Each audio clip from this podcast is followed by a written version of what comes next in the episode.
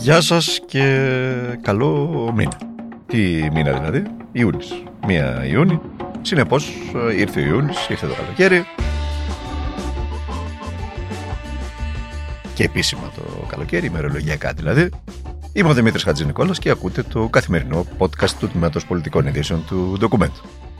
Να ξεκινήσουμε με λίγο χιούμορ στη ζωή μας. Να ξεκινήσουμε ευχάριστα και χαλαρωτικά. Κοιτάξτε, μετά τον κορονοϊό έχουμε και αυτά τα φαινόμενα.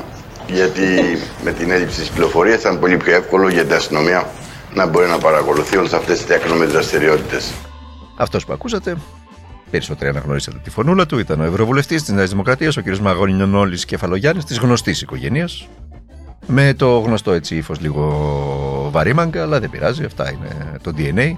Το πολιτικό DNA τα έχει αυτά, τα σέρνεις μια ζωή μαζί σου. Στην κρατική ΕΡΤ βγήκε ο κύριος Κεφαλογιάννης ε, και την ώρα που ήταν on camera ε, βγήκε ζωντανά οι πυροβολισμοί στον Άλυμο σήμερα το πρωί. Σε πολυκατοικία στον Άλυμο. Ε, ρωτήθηκε λοιπόν αμέσως από τον παρουσιαστή, ο κύριος Κεφαλογιάννης, τι γίνεται με το περίφημο νόμος και τάξη, για πάει καλά. Η απάντησή του θα πρέπει να διδάσκεται στις σχολές επικοινωνίας και δημοσιογραφίας. Λόγω COVID, είπε ο κύριος Κεφαλογιάννης, και lockdown, δεν υπήρχε κίνηση στους δρόμους και ήταν εύκολο για την Ελλάδα να ελέγχει τέτοια φαινόμενα. Τώρα που ξεκίνησε η κίνηση στους δρόμους και σιγά σιγά έχει αρθεί το lockdown, δυσκολεύεται λίγο η Ελλάδα να ελέγξει το οργανωμένο έγκλημα και τη μαφία της, ξεφεύγουν κάποια πραγματάκια και γίνονται αυτά που γίνονται. Αυτό απάντησε ο κ. Κεφαλογιάννης. Ναι, δεν έχω να πω κάτι άλλο. Σας το έβαλα έτσι γιατί να βάλουμε λίγο χιούμορ στη ζωή μας. Βάλτε εσείς όποιο τίτλο θέλετε, κάντε όποιο σχόλιο θέλετε. Αλλά παρακαλώ μην βγάλετε το χιούμορ από τη ζωή σας. Αφήστε το να υπάρχει, είναι αγχολητικό και χαλαρωτικό. Πάμε τώρα και στις ειδήσεις τις ε, σοβαρές που είναι πολλές, πάρα πολλές και ενδιαφέρουσες. Η Ευρωπαϊκή Ένωση είναι πλέον σε θέση να αρχίσει και θα το πράξει μέσα στον Ιούνιο τη διαδικασία έκδοσης κοινού χρέους για να χρηματοδοτηθεί το σχέδιο ανάκαμψης ή το Next Generation EU. Ε, είναι το περίφημο σχέδιο για τον αντίκτυπο της πανδημίας. Αυτό τουλάχιστον ανακοίνωσε χθες βράδυ το Ευρωπαϊκό Συμβούλιο. Ο θεσμός, ο οποίος εκπροσωπεί τα κράτη-μέλη, ανέφερε πως έλαβε επίσημα ειδοποιήσεις έγκρισης από το σύνολο των 27 κρατών μελών, κάτι που επιτρέπει στην Ευρωπαϊκή Επιτροπή να διαθέσει ανάλογα ομόλογα συγγνώμη, εξ ονόματος της Ευρωπαϊκής Ένωσης στι αγορές κεφαλαίων.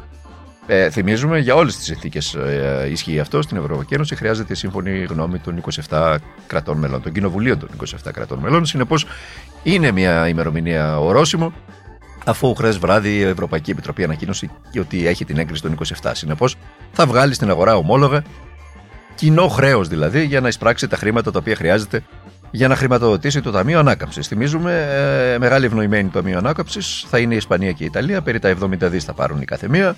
Η Γαλλία με 40 δις, ε, αλλά και εμείς θα πάρουμε κάποια χρήματα. Μην ακούτε αυτά που σας λένε ε, τα κυβερνητικά στελέχη και τα διάφορα ε, μομουέ κυρίως τα κανάλια και τα site και οι εφημερίδες. Το ποσό είναι περί τα 32 δις.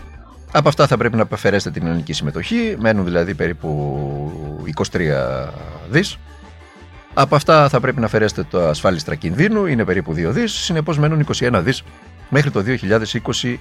Από εκεί και μετά η κυβέρνηση ε, τα τσουβαλιάζει όλα, προσθέτει και τα 30, όλα τα 32, κάνει πως δεν ε, ξέρει για την ελληνική συμμετοχή των 9 δις στο Ταμείο Ανάκαμψης. Ε, βάζει και το, και το Ταμείο Συνοχής, τα περίφημα ΕΣΠΑ, ε, και βγάζει ένα ποσό γύρω στα 50 δις, το βάζει μεγάλους πηχαίους τίτλους στις αγαπημένες της εφημερίδες και στα κανάλια. Και ξυπνάει την άλλη μέρα ο Έλληνας και νομίζω ότι θα βρέχει ευρούλια ξαφνικά, αλλά μόνο ευρούλια δεν βρέχει. Ε, βρέχει ρεπό. Το ξέρετε έτσι. Δεν χρειάζεται να σας πω κάτι άλλο. Ε, στην ημεδαπή η είδηση, δεν θα την ακούσετε πουθενά αυτή την είδηση, αλλά το αντίθετο θα ακούσετε και θα διαβάσετε για τη ρύθμιση χρεών σε 240 δόσεις για ιδιώτες και 320 για επιχειρήσεις. Φοβερό. Αλλά πίσω από αυτό το φοβερό, τι δεν λένε τα κανάλια και τι κρύβουν, κρύβουν ότι για πρώτη φορά κατάργηση της προστασίας της πρώτης κατοικίας. Κάθετα και πλήρη κατάργηση της προστασίας της πρώτης κατοικίας. Για πρώτη φορά, όχι μόνο εντός της ύφεσης που προκάλεσε η χρεοκοπία της χώρας και τα τρία μνημόνια, αλλά και μετά από ένα και βάλε χρόνο περιοριστικών μέτρων λόγω πανδημίας ήρθε η πλήρη άρση της προστασίας της πρώτης κατοικίας. Και όμως χάθηκαν όλοι, σιώπησαν όλοι, δεν υπάρχει καν ως είδηση το συγκεκριμένο. Χάθηκε ακόμα και εκείνος ο αντάρτης ο Παναγιώτης Λαφαζάνης που σκαρφάλωνε στις κλούβες των ΜΑΤ για να σώσει τους δανειολήπτε. Όταν η προστασία της πρώτης κατοικίας ήταν σε ισχύ, έτσι, θυμίζουμε. Και σήμερα δεν είναι καθόλου.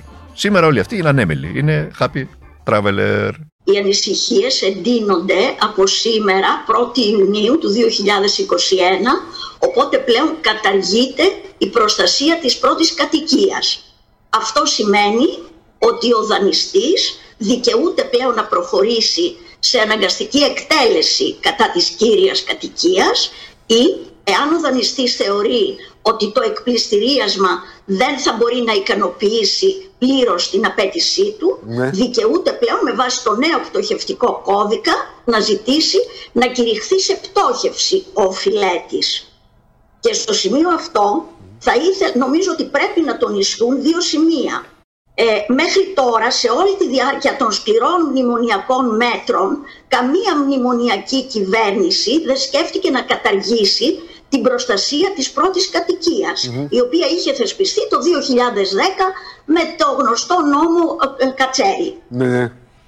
Θεωρώ λοιπόν ότι τώρα σε μια δεύτερη μεγάλη οικονομική κρίση που διέρχεται η χώρα, ο ελληνικός λαός και κυρίως οι μικρομεσαίοι και οι μεσαίοι λόγω της ανεργίας, λόγω του κλεισίματος ε, πολλών, ε, λόγω της μειώσεως εντωμεταξύ των μισθών και των συντάξεων που είχαν ήδη επέλθει και που είναι σε ακόμα πιο δεινή κατάσταση, δεν μπορεί κανείς να διανοηθεί για ποιο λόγο επιβάλλεται αυτή τη στιγμή η πάυση της προστασίας της πρώτης κατοικίας. Και ένα δεύτερο σημείο που νομίζω επίσης ότι πρέπει να υπογραμμιστεί είναι ότι για πρώτη φορά με το νέο πτωχευτικό κώδικα, μετά από εκατονταετίες που ίσχυε το πτωχευτικό δίκαιο σε όλες τις χώρες και στην Ελλάδα βεβαίως, μετά την απελευθέρωση του ελληνικού κράτους, ε, μέχρι τώρα λοιπόν επτόχευε μόνο ο έμπορος, έχουν την εμπορική ιδιότητα. Και αυτό γιατί ο έμπορος αναλαμβάνει το ρίσκο της επιχειρηματικής δραστηριότητάς του. Για πρώτη φορά τώρα θα πτωχεύουν και τα φυσικά πρόσωπα. Ναι, ναι. Τα φυσικά πρόσωπα δηλαδή. Ο, ο υπάλληλος, ο συνταξιούχος, ο αγρότης, ο εργάτης, εάν δεν μπορεί να ικανοποιήσει τους δανειστές του, μπορούν να ζητήσουν να κηρυχθεί σε πτώχευση με αποτέλεσμα να συμπεριλαμβάνεται, αυτό προβλέπει ο πτωχευτικό ναι. κώδικα, αυτό το προέβλεπε πάντα, το σύνολο πλέον των περιουσιακών του στοιχείων και από σήμερα συμπεριλαμβάνεται στην πτωχευτική και όχι περιουσία τον η κύρια κατοικία. Και αυτή που ακούσατε ήταν η κυρία Θάνου, η ανώτατη δικαστικός και πρώην πρωθυπουργός της χώρας, να θυμίσω, για το νέο πτωχευτικό. Τουλάχιστον να τα πει κάποιος. Να τα νομιμοποιήσει κάποιος έστω δια της απλής αναφοράς και δια της έστω και πρώην θεσμικής ιδιότητάς του. Αυτό κάνει η κυρία Θάνου. Την ακούσατε, λέει ακριβώς τα πράγματα με το όνομά τους. Λέει ότι για πρώτη φορά καταργείται η προστασία της πρώτης κατοικίας. Λέει ότι για πρώτη φορά ο πολίτης και οι επιχειρήσεις και οι μικρομεσαίες επιχειρήσεις και οι μικρές επιχειρήσεις, αλλά κυρίως ο πολίτης, ο ιδιώτης, δεν έχει καμία προστασία για να σώσει την πρώτη κατοικία του. Πρέπει αναγκαστικά να μπει στις 240 δόσεις και αν δεν μπορέσει να μπει, διότι ο πύχης είναι πάρα πολύ χαμηλός για να μπορέσει να μπει, θα χάσει το σπίτι τους. Απλά πράγματα να τα λέμε, για την ακρίβεια δεν τα λέμε, δεν τα λένε τα κανάλια και τα κρύβουν. Τι τέλου σήμερα σε μια άλλη και για την ε, Προανακριτική Επιτροπή στη Βουλή για τον ε, κύριο Καλογρίτσα. Τελικά, παρά τα όσα έχουν πει στη Νέα Δημοκρατία για τον ντοκουμέντο και υποτίθεται για τις ε, διαδρομές του χρήματος, στο ντοκουμέντο η κυβερνητική πλειοψηφία δεν κάλεσε τον εκδότη της εφημερίδας, τον Κώστα Βαξεβάνη, ενώ με υπόμνημα θα απαντήσεις στι αιτιάσεις της πλειοψηφίας ο κύριος ε, Νίκος Παπάς. Έτσι.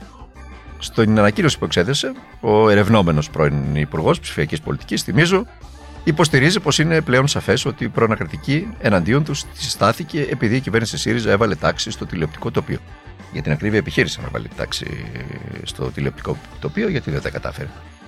Μάλιστα, ξεκαθαρίζει πως δεν θα καταθέσει διαζώσεις, αλλά θα αποστείλει υπόμνημα στην Επιτροπή, όπως προείπαμε. Σήμερα μπήκε και στη ζωή μας και το περίφημο ψηφιακό πράσινο πιστοποιητικό. Τύχες, αυτό μας έλειπε. Το πιστοποιητικό, το πράσινο ψηφιακό πιστοποιητικό. Η κυβέρνηση δεν, δεν κρατιέται και το διαφημίζει ως επίτευγμα του Κυριάκου Μητσοτάκη. Αυτός, μόνος πρώτος, την Πουλησίστα ήταν άλλωστε, σε όλη την Ευρώπη. Πρόκειται για την ψηφιακή απόδειξη ότι ένα πρόσωπο έχει εμβολιαστεί κατά της πανδημίας, είτε έχει υποβληθεί σε διαγνωστική εξέταση με αρνητικό αποτέλεσμα, είτε τέλος έχει αναρρώσει από την νόσο. Την COVID-19, θυμίζω έτσι. Στόχος είναι να διευκολυνθεί η ασφαλή ελεύθερη κυκλοφορία των πολιτών εντός της Ευρωπαϊκής Ένωσης κατά τη διάρκεια της πανδημίας. Εδώ δεν έχει κανένας αντίρρηση. Ε, Κυρίως για την Ελλάδα, που είπαμε ότι η βαριά τη βιομηχανία είναι τουρισμός, έχει πολύ μεγάλη σημασία ε, να μπορέσουν να έρθουν ε, τουρίστες στην Ελλάδα και αν το όχημα αυτό είναι το περίφημο πράσινο πιστοποιητικό, καλώς να έρθουν. Ε, εκεί να μείνουμε. Τα υπόλοιπα είναι λίγο μικροκομματικά. Λοιπόν, ε, οι Έλληνες πολίτες πρέπει να κάνουν, πρέπει να μπουν στην ενιαία ψηφιακή πλατφόρμα, την περίφημη gov.gr και να εκδώσουν το, το, το Green Pass, το πράσινο πιστοποιητικό. Χρησιμοποιώντας είτε τους προσωπικούς τους κωδικούς του τάξης, είτε τον, ε, τον άμκα τους. Τα ψηφιακά αυτά πιστοποιητικά θα ισχύσουν σε όλα τα κράτη της Ευρωπαϊκής Ένωσης. Εμείς ε, το υιοθετήσαμε σήμερα μόνοι πρώτοι, δεν το έχει κάνει μέχρι τώρα κανένας. Θα ακολουθήσουν, φαντάζομαι, υποθέτω και ελπίζω και οι υπόλοιποι. Ε, θα περιέχουν έναν περίφημο κωδικό, αυτό τον QR, τον κωδικό, ε, με ψηφιακή υπογραφή για την προστασία του καθενός από τυχόν πλαστογράφηση. Ενώ η Ευρωπαϊκή Επιτροπή θα δημιουργήσει μια πύλη μέσω της οποίας όλες οι υπογραφές των πιστοποιητικών θα μπορούν να επαληθευτούν παντού στην Ευρωπαϊκή Ένωση. Οι ενστάσεις που είχαμε, ε, στις οποίες είχαμε αναφερθεί κατά καιρούς στο παρελθόν έχουν να κάνουν με το γεγονός ότι οι εμβολιασμοί δεν προχωράνε με ικανοποιητικό ρυθμό σε όλη την Ευρώπη και σε αυτό οφείλονται τα παιχνίδια, τα περίφημα παιχνίδια των μεγάλων φαρμακευτικών, των Big Pharma, αλλά και τα λάθη της ε, Κομισιόν, που είναι πολλά στη συγκεκριμένη περίπτωση. Έτσι, ενώ το καλοκαίρι τρέχει, θα μείνουν πάρα πολλοί πολίτες οι οποίοι δεν θα καταφέρουν να εμβολιαστούν και δεν θα καταφέρουν να, έχουν, ε, να πάρουν εύκολα το πράσινο πιστοποιητικό. Θα πρέπει αυτοί οι πολίτες να κάνουν self-test διαρκώς ώστε να, να ενημερώνουν διαρκώς τα αποτελέσματα του self-test το, για να μπορούν να έχουν σε ισχύ αυτό το πιστοποιητικό. Είναι μια περίεργη διαδικασία. Δεν ξέρουμε πώς θα λειτουργήσει και τι προβλήματα μπορούν να προκύψουν, αλλά ε, επισημάναμε ως πρόβλημα τη δημιουργία πολιτών δύο κατηγοριών. Έτσι, και αυτό είναι ένα πρόβλημα ε, και πρέπει να, να λυθεί και ο προβληματισμός είναι καλός. Δεν είναι καλά ούτε τα, οι πανηγυρισμοί ούτε τα μπράβο Κυριάκο και τι καλά ήταν το πιστικό και πρώτοι στην Ευρώπη όλοι οι Έλληνες, εμείς και η ελληνική κυβέρνηση κατάφερε να το ε, κάνει πράξη. Αυτά ακούμε το τελευταίο διάστημα. Εμείς θα είμαστε εδώ κάθε μέρα στο καθημερινό podcast του Τμήματος Πολιτικών Ειδήσεων του Ντοκουμέντου να τα συζητάμε όλα αυτά. Μέχρι αύριο, Τετάρτη, 2 Ιουνίου. Να περνάτε, να είστε καλά να προσέχετε τους εαυτούς σας και τους οικείους σας δεν μας χαρίζετε τίποτα σε αυτή τη ζωή.